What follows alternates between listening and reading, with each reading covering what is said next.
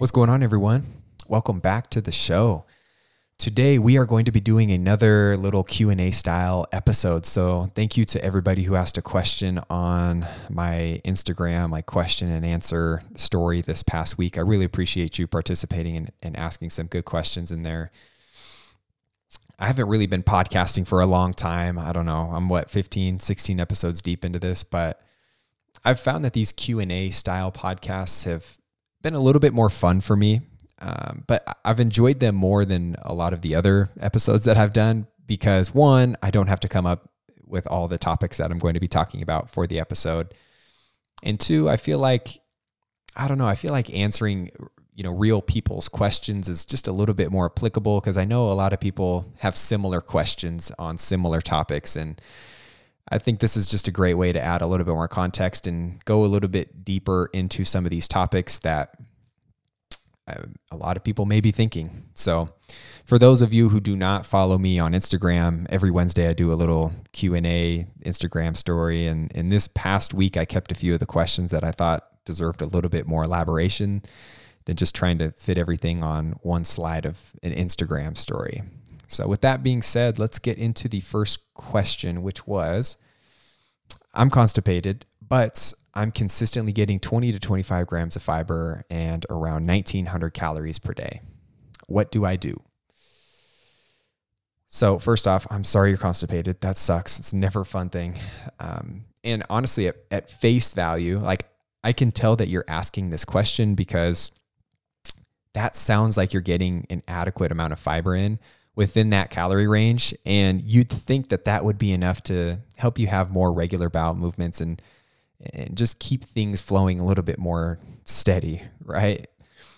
However, you're having symptoms that don't really kind of reflect that, which, being constipated sucks in general. And I'm going to start off by saying, and you're going to hate this probably, but there's no direct answer that's, going to cure this immediately. But there are general guidelines that you can kind of check and see if you're doing those things, and we can kind of go from there.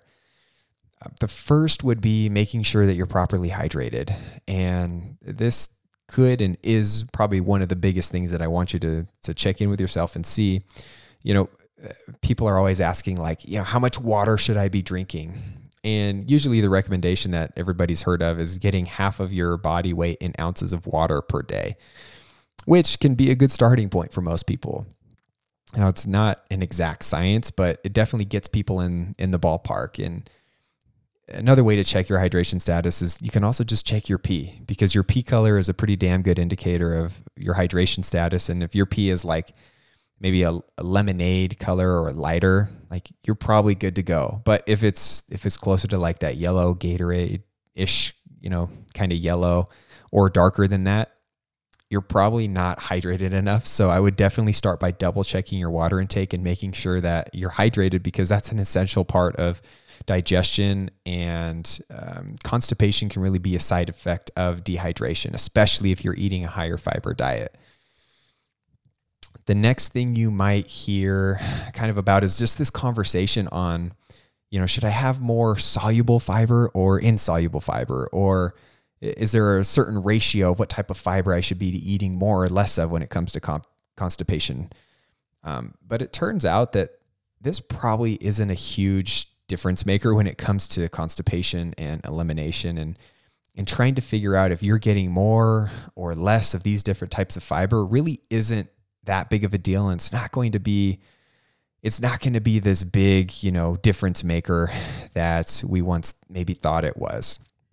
It's a little bit trickier than that. And there's just a ton of overlap when it comes to fiber, and both of these types of fiber could be helpful in aiding constipation. And a lot of sources of fiber are typically a blend of these two types of fiber. So it's not like there's just a list of food that specifically outlines what type of fiber is in each food, because most of them have somewhat of a blend. So I really wouldn't worry about, what type of fiber you're eating more or less of. Personally, I would just make sure you're adequately hydrated and double checking that box first. After you get that in check, I might recommend that you actually try and go lower in fiber for maybe a short period of time, a few weeks, maybe it's a month, just to see if that improves the symptoms that you're having.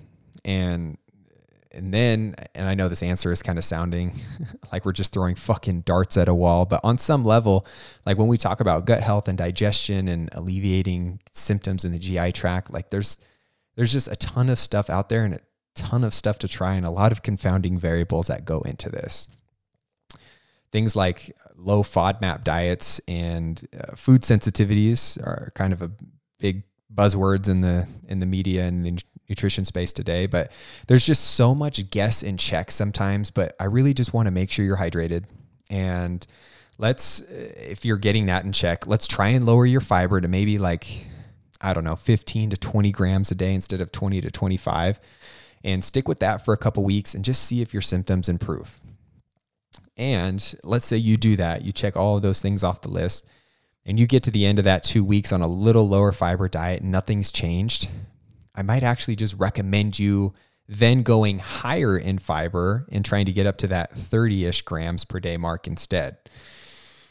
When it comes to eating fiber and you're having different symptoms, like especially if you're in that adequate range for you and being a female in this range, that should be enough, quote unquote, but trying to decrease your fiber and then going higher to see if that makes a difference could be kind of the next steps.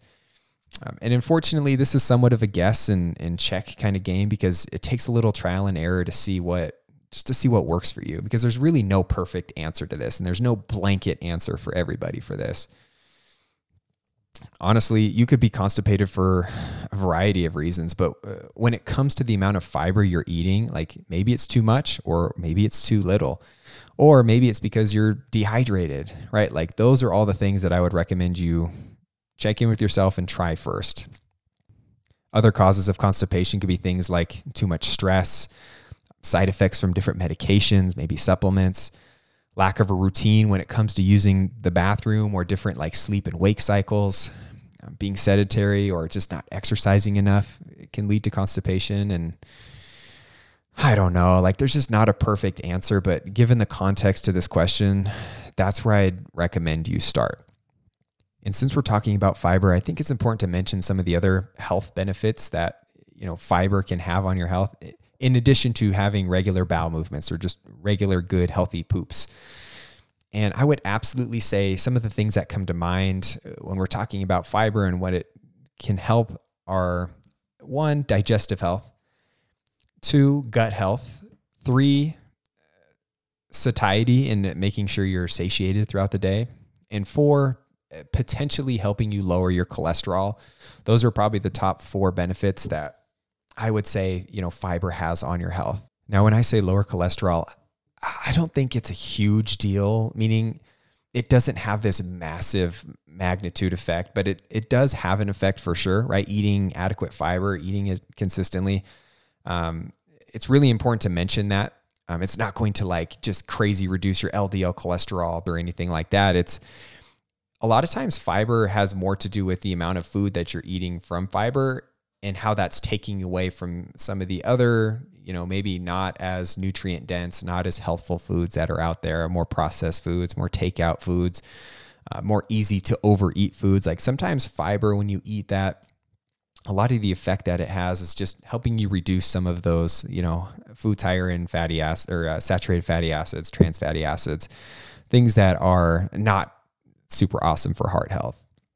Now, satiety is a good one from a recognition that caloric balance is important for your health, and maintaining a good body composition is 100% a factor when it comes to maintaining, good health. So eating foods that are higher in satiety is naturally going to be a great idea over the long run. Eating more fiber also is subconsciously going to help you eat less. And so the satiety benefits of fiber can't be emphasized enough.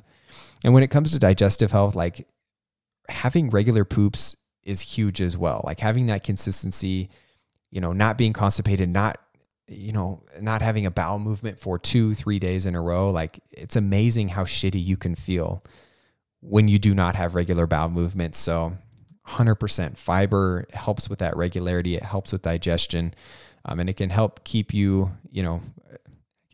bowels running smoothly. But the last thing that fiber is good for, and the thing that I really want to emphasize here is gut health, which gut health is 100% kind of a buzzword right now in the health space. And there's a lot of gut health gurus out there and supplements and detoxes and all these things that are quote unquote going to help your gut.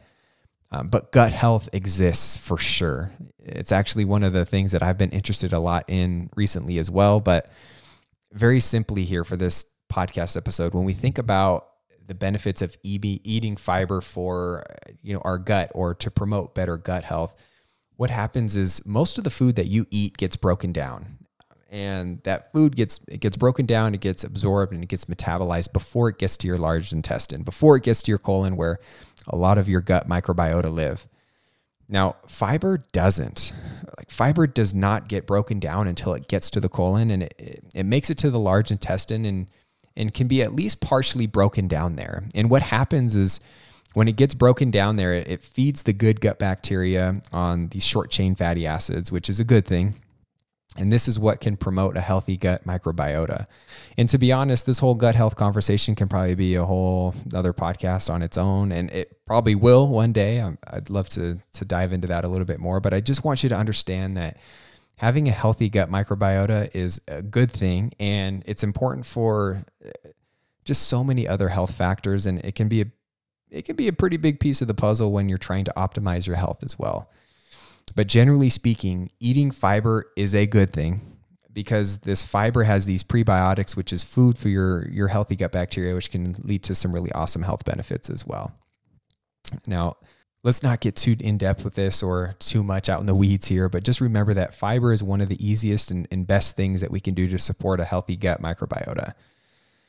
Now, if we look at how much fiber you should be eating on a daily basis, your needs can vary from person to person. And if you were to Google how much fiber you need, you'll probably see a blanket recommendation for females to eat around 25 grams of fiber per day, and males 35 to 38 grams of fiber per day.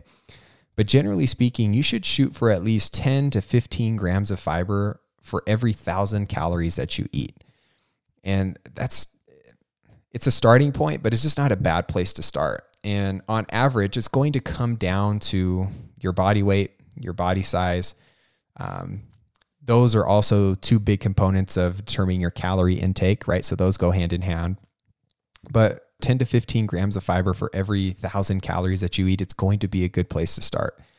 But if we were to circle back to the original question of hey, I'm constipated and I'm having this much fiber, I think it's important to pay attention to your digestion because we all handle things differently. And if you're consistently eating 15 grams of fiber on average and you have loose stools or maybe you're constipated, it's important for you to address that and to change things up. And obviously increasing or decreasing fiber intake can be one of the tools that you use to change that. So what I would do is I would pick a number that's reasonable. Let's say it's 15 to 20 grams of fiber per day. And I would do that on average, and I'd actually count it out. And again, I don't think fiber is something that you need to count for your entire life. It's really important to adopt an eating pattern that gets you in the ballpark of getting enough fiber consistently without having to track it. But in the beginning, I would say it's something that I'd recommend you track just in the short term, just to see how much you're eating consistently. And if you're listening to this and you're like, man, I have no fucking clue how much fiber I eat in a day, just track it for a couple weeks and just get a ballpark range of how much fiber you're actually eating. And then we can talk about what your digestive health is like. So that's just where I would start with all of that. So cool. Awesome. Right on. Next question we have is, besides hard liquor, what is the best alcohol to drink? Is there one you recommend people drink more of? Wow. This is a question I've been asked a handful of times since I've started working as a dietitian a few years back, but especially working in the coaching space and working with clients.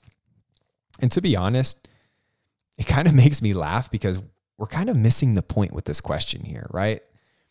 There's a lot of people out there that are spending too much time thinking about what is the best or the lowest calorie alcohol, what lower calorie alcohol should they be drinking? Instead of thinking man, maybe I should just drink a less quantity of total alcohol instead. And yes, there's a difference between ordering a vodka soda and getting a fish bowl, right? Or a sugary cocktail at a restaurant that has liquid sugar and other calories added to it, not coming from the alcohol. That's like, 300 or 400 extra calories. I agree with that for sure. Like, I'd rather have you have 5 vodka sodas instead of 5 big ass margaritas, because the caloric difference in those will matter 100%. But I think that more people need to be focused on how much they're drinking throughout the week. If you notice that alcohol is getting in the way or delaying your progress in any way, you're probably having too many drinks in general, which, if you think about it, can lead to that domino effect of also eating too much drunk food and maybe being hungover more and not moving as much or feeling like shit after drinking. Like, you ordering a light beer instead of a regular beer probably isn't the thing that matters most. Like, having 5 drinks instead of 1 or none is what's going to make the biggest difference. And that's what's going to matter most. So, circling back to the question, sure, in general, like liquor and zero calorie mixers, like that's going to be fine. And that could be a good plan when you do plan on drinking in certain occasions, for sure. And same goes with like light beers. I'd say they're better than the alternatives because they're probably a little bit lower in calories as well. And seltzers as well. Like, they aren't a bad option either these days. And there's so many types of seltzers out there, but like White Claw or High Noons or I don't know, any other 100 calorie seltzers, like that can be a good idea as well. And then, I don't know, maybe there's mine, like nutritionally, if we talk about wine, that might have a little bit more nutrients in it technically. But wine might be a little bit higher in calories compared to the others. Not by a ton, but I don't know, a glass of wine could be okay too if you're having that with dinner. But again, I looked at this question and thought, people are out here and they're thinking like, how can I get hammered while drinking the least amount of calories, when instead they should be thinking about how they can reduce the total amount of times that they're drinking, they're getting drunk. And, while they're trying to lose weight, especially, or while they're trying to reach their health goals, because a lot of times those are the trade-offs needed to get to those health outcomes or those health goals that you're shooting for. This mindset of like, how can I have 7 drinks while still managing my calories? It's just a losing scenario at the end of the day, because you're better off not having that much to drink in the first place and just having calories come in from a different, more nutrient dense source and things that are going to actually, give you something back. So remember, just think about the quantity of alcohol consumed and not just the caloric content of the drinks that you're having, because both are really important in this equation as well. Cool. Moving on to the next question, which is visceral fat versus subcutaneous fat. Can you target fat loss when trying to lose weight? Now, before we jump into this one, for those of you who do not know, visceral fat is the fat kind of around your organs, surrounding your organs, in your abdominal area, essentially. And when we look at health outcomes, visceral fat tends to be kind of the more dangerous out of the two fats, when we're talking about having excess adipose tissue or just excess body fat in general. It's really that visceral fat that tends to be really tightly correlated with negative health outcomes, because it's the fat that's surrounding your organs and it's in your abdominal cavity. And, I don't mean the fat that you can casually grab around your stomach. Like, if you were to take your index finger and your thumb right now and to pinch your stomach, like that's not the fat that we're talking about. Visceral fat is deeper than that. And that's what gives people kind of that bigger belly. But when we talk about subcutaneous fat, this is the fat that's below the skin. And that's the one that you can touch and pinch and feel. Now, if we're talking about losing one over the other, like when you're trying to lose weight, there's really nothing that we can do to target fat loss in different areas of our body. Like, we just don't have the ability to do that. Your body is going to burn fat from wherever it wants to, and it's going to take it from your whole body, not just specific parts that you want the fat gone from. So you can't do 1,000 crunches a day and expect your body to only burn the visceral fat that's in your abdomen, right? Like, that's just not how this works. And while you would want to lose visceral fat more, 100%, but there's just not a diet strategy or an exercise strategy that's going to target the certain type of fat that we can, burn day to day. Now, what I will say is that if you have body fat to lose, or if you're a person that has a lot of visceral fat, there's a good chance that you also have some subcutaneous fat to lose as well. And if your goal is to decrease visceral fat, the strategies are going to be the same. Like, you're going to need to establish a calorie deficit. You're going to need to adhere to that and pair that with an exercise routine that you can follow through with consistently. But at the end of the day, the answer to this question, it just leads you towards the same path as everyone else who's trying to lose fat at the end of the day. So no, you cannot target fat loss or spot target or wear a slimming belt and that's going to burn more visceral fat. That's always going to come from being in a calorie deficit, exercising, and just eating a little bit less than what your body's burning day to day. And you're going to see that fat come off from where it wants to, where your body wants to pull that fat from. But we really don't have control over where exactly that pulls from. So cool. The last question that we have today is, what are some lower calorie swaps that you can make in a cut that would be helpful? Now, as I was thinking about how I wanted to answer this question, a couple things came to mind. And yes, you can make some swaps like 2% milk to almond milk and white rice to brown rice, or white bread to whole wheat bread, right? And so forth. But yes, these things can make a difference when you go into a cut, and it's something that can help for sure. I don't want to discredit that, but since I've gone through my own personal cut and after helping a lot of my clients navigate through their own fat loss phases, I've really found that it's a change in your mindset that makes all the difference in the world when heading into your cut. And I did a whole cut review podcast. I think it was an episode back, but it's important that you value the higher, satiety calories from certain foods when you go into a cut. That's the mindset that I want you to have. And when you go into a situation when you lower calories, what you need to do is maximize satiety per calorie. Now, you do not have to do this 100% all the time, right? Like, this is the person that tells you, hey, I'm eating clean all the time, or whatever the hell that means. Like, that's oftentimes what people refer to as they just only eat fiber, only eat protein, only eat whole foods, and they never eat anything else besides that, which chances are you're not doing that. And if that is what you are doing, like, I don't know, I'm not diagnosing anybody or saying anything, but that is also a form of orthorexia at the end of the day, and an eating disorder or disordered eating pattern. So not to get, too off on a side note on that, but not every single thing that you eat is going to be about maximizing satiety per calorie. But personally, when you think about it, for the duration of your deficit, let's say it's 8 to 12 weeks, I'm way more concerned personally with not being hungry than I am concerned about temporarily not having like the tastiest or yummiest, food all the time.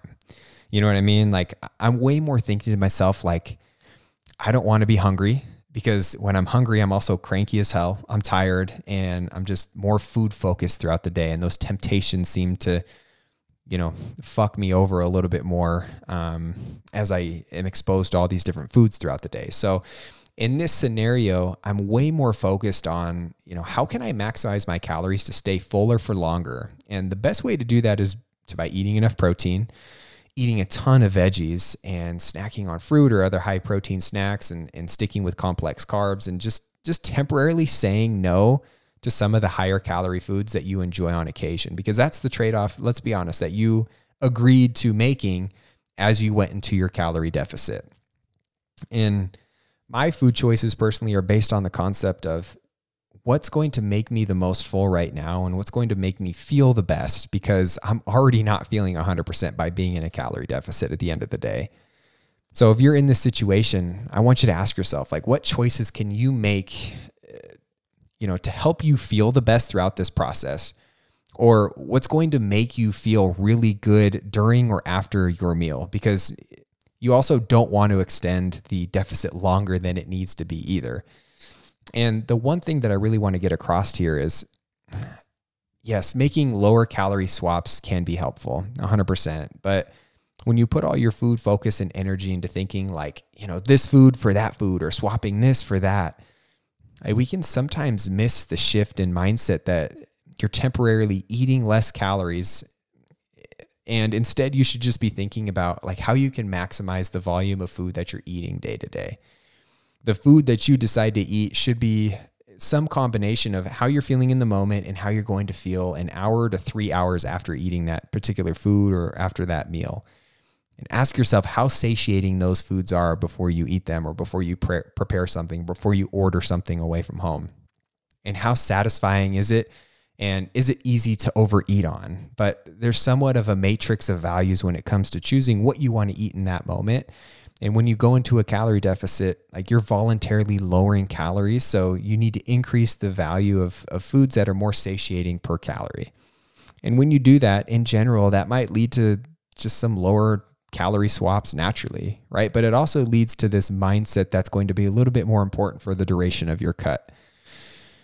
Some examples of things that I personally did when I was in my cut that helped me somewhat adhere to my deficit pretty well when I was, going through that process, was personally starting off my day with some Greek yogurt and just making a really big smoothie with protein powder and tons of berries and fruits. And I would kind of sip on that throughout the morning, or maybe I'd work out. That would be somewhat of my post-workout snack or meal.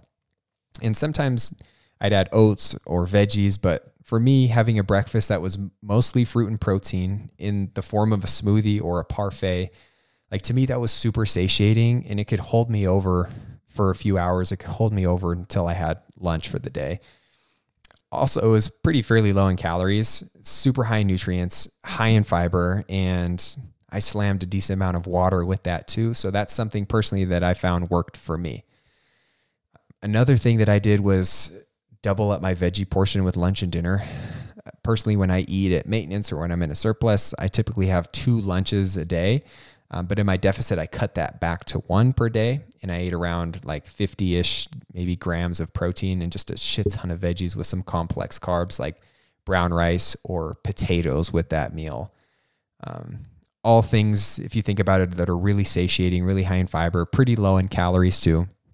And to switch up kind of flavor profiles and spice up my meals every now and then, I would just add different lower calorie sauces like hot sauce or G Hughes sauce is another awesome brand and company. And their like sauces are like 5 calories per serving or something crazy like that. So also something that I wanted to make note of. And then the last thing that really helped me was I ate like 95% of my meals at home throughout the week. Like when we talk about low calorie swaps, the best bang for your buck is always going to be swapping the restaurant for your kitchen. Like there's just no debate on this one. And I promise you, the restaurants, they aren't out to get you, or they're not trying to sabotage you. But the restaurants are trying to make money, and they do that by making their food taste really good so people come back and they keep eating there. But they don't really care about calories at the end of the day. And when you cook meals at home, 100% of the time, if you make a similar dish that you would order at a restaurant, that meal you make at home is probably going to be lower in calories than the restaurant or what you would order at that restaurant. And this is super meaningful. And I'm not saying that you should be a psychopath and completely avoid eating out forever. But I am saying that if you're trying to live your 2,600 calorie lifestyle where you go out, to dinner or lunch 3 to 5 times a week, but you're trying to do that on 1,700 calories, it's just not going to work. I think the average restaurant entree is like 1,500. It's like, I think it's 1,000 to like 1,500 calories on average. And when people talk about the difficulties of being a smaller person and trying to lose weight, that is so damn true. That's a reality that we live in as well. And it's just harder for smaller people to lose weight for the singular reason of, today's food environment is just not conducive to losing weight for really anybody. But it's not conducive for you just staying lean without trying year round, especially for, my people under 5'6", right? And females who are trying to cut on, maybe 13 to 1,600 calories consistently. Like you just can't comfortably, live in today's food environment while only trying to eat that 13 to 1,700 calories a day. And for example, like I was able to cut when I was in my deficit on around 2,400 calories. And I ate most of my meals at home for sure, but I could get away with going out a couple times per week if I wanted to, because it was easier for me to fit that into my week. I I have a client actually right now who's a female. She's like 5'6", 135 pounds, who was cutting on, I think, 14-ish 100 calories for a period of time.